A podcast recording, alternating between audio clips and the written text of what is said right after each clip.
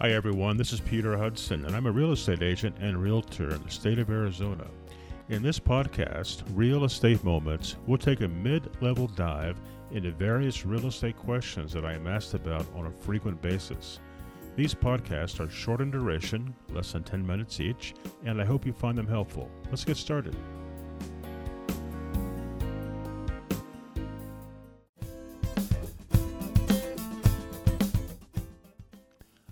Hi, everybody. This is Peter Hudson, and I'm a licensed real estate agent in Arizona.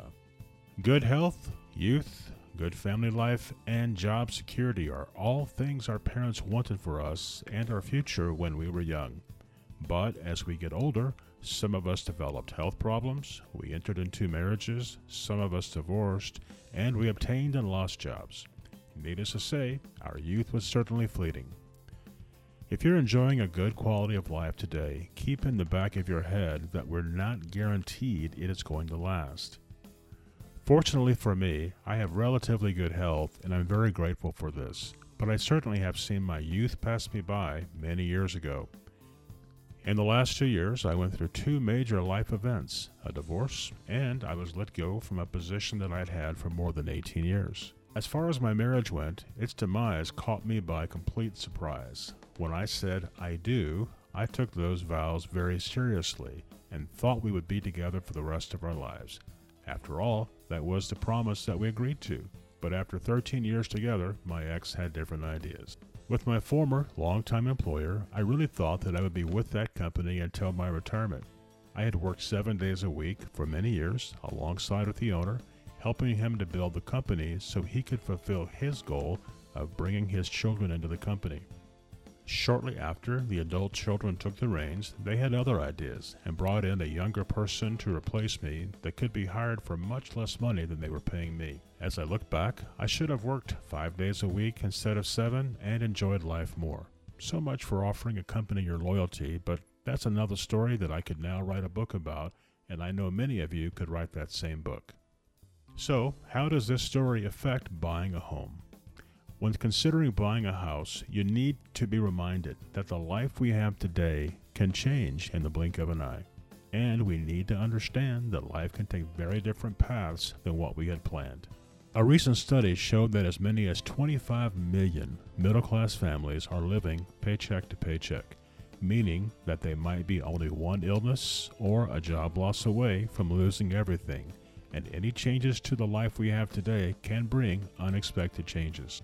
Look at the monthly financial obligations your family has and ask yourself how you would meet them if you or your spouse lost your job, got into a debilitating accident, or experienced any other hardship that resulted in loss of pay. Would you be okay? Most mortgage companies consider a guideline that your total debts should make up no more than 36% of your total gross income in any given year. Some mortgage companies go as high as 40%, but that is really pushing the qualification threshold. I'm not going to go too far into this today, but in the mortgage industry, they use a couple of guidelines to help determine your qualification to buy a home, and these are called debt to income ratios. DTI is the most common acronym. There are two DTI ratios, and they are called the front end and the back end, respectively. The front end DTI looks at your monthly housing costs compared to your gross monthly income. Your monthly housing cost includes your monthly mortgage payment, homeowners insurance, property taxes, and HOA fees, if any. Mortgage companies figure that these combined monthly expenses for your housing costs should be no more than 28% of your gross income. If you have a gross income of $6,000 per month, your monthly housing costs should not exceed 1680 per month. The back end DTI looks at your monthly housing cost and your other monthly payments, such as car payments, credit card minimum payments, personal loans, etc. The combined monthly payments, including housing costs, should not be more than 36% of your gross income, although some FHA loans do allow you to go as high as 50% under certain situations. Although the mortgage companies set these qualification parameters, they do not take into consideration other aspects of your life, such as food costs, vacations, other insurances, cell phone bills, utilities, extracurricular activities, pet costs, child care, and the list goes on and on. Even though the mortgage companies don't consider these expenses, you must. I'm going to take a short 20 second break, and when I come back, I'm going to tell you some surprising things to know about the mortgage companies. We'll be right back. Hey everybody, this is Peter Hudson, and if you're thinking about buying or selling your home, I'd like to invite you over to my website so you can download my free home buyers or sellers guides. Each of these guides has about 20 pages of really good information on the home buying and selling process. The guides are free of charge, and you can download the guides right away. At the end of this podcast, go to my website at sellingthe480.com. That's sellingthe480.com, and you can download your free guides right away. You'll be glad you did.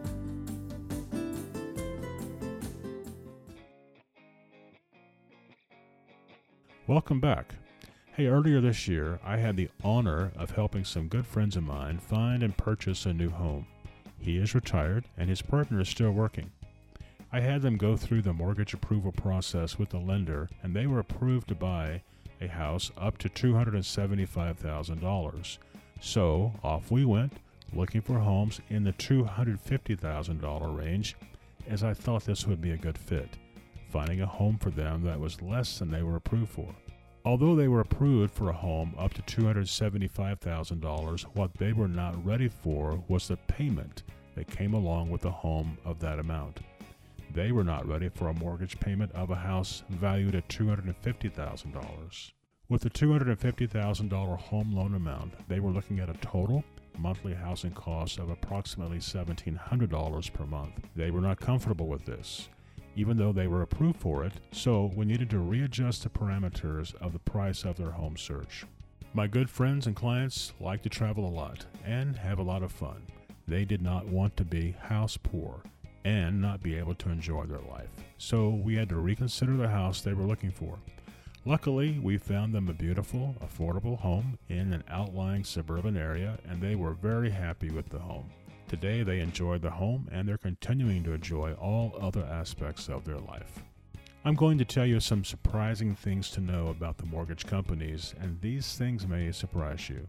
Here's the first one. First of all, most mortgage companies don't take the time to listen to your dreams, and quite frankly, it's not their job. They don't know that you have a dream to retire early or take vacations every year with your family or if you need to financially help your children or parents. The mortgage company's job is to get you approved for the largest loan you can seemingly afford. But ultimately, you are the one who has to make the house payment, HOA fees, taxes and insurance, maintenance, and utility costs on the home. So, you are the one who has to make sure the actual total housing cost fits into your idea of a happy life.